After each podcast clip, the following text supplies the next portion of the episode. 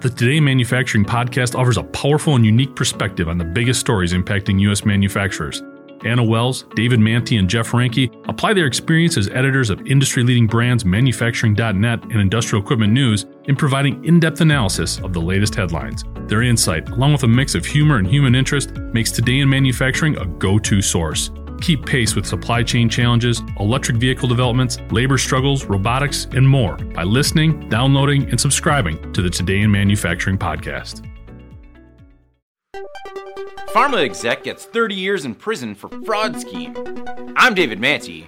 This is IEN Radio.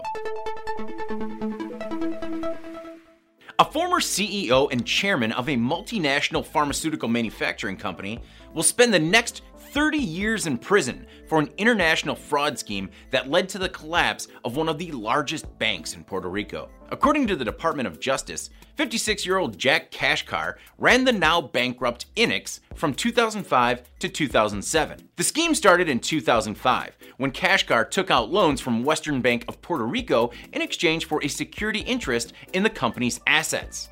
The bank advanced money based on Inyx's customer invoices, However, at the same time, Kachkar had multiple employees forge tens of millions of dollars worth of fake customer invoices from customers around the world.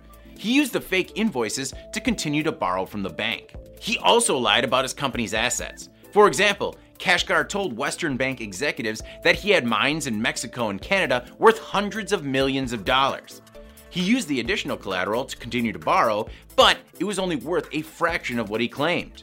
Overall, Kachkar took Western Bank for about 142 million, primarily using fake customer invoices. He spent tens of millions of dollars to live lavishly, including a private jet, luxury homes in Key Biscayne and Miami, Florida, luxury cars, luxury hotel stays, and extravagant jewelry and clothing expenditures.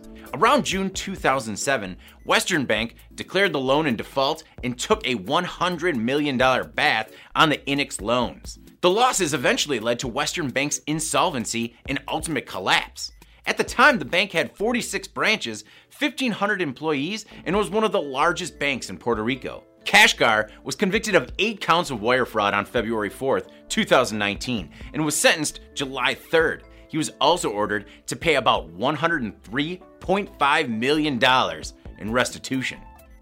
I'm David Mantey. This is IEN Radio.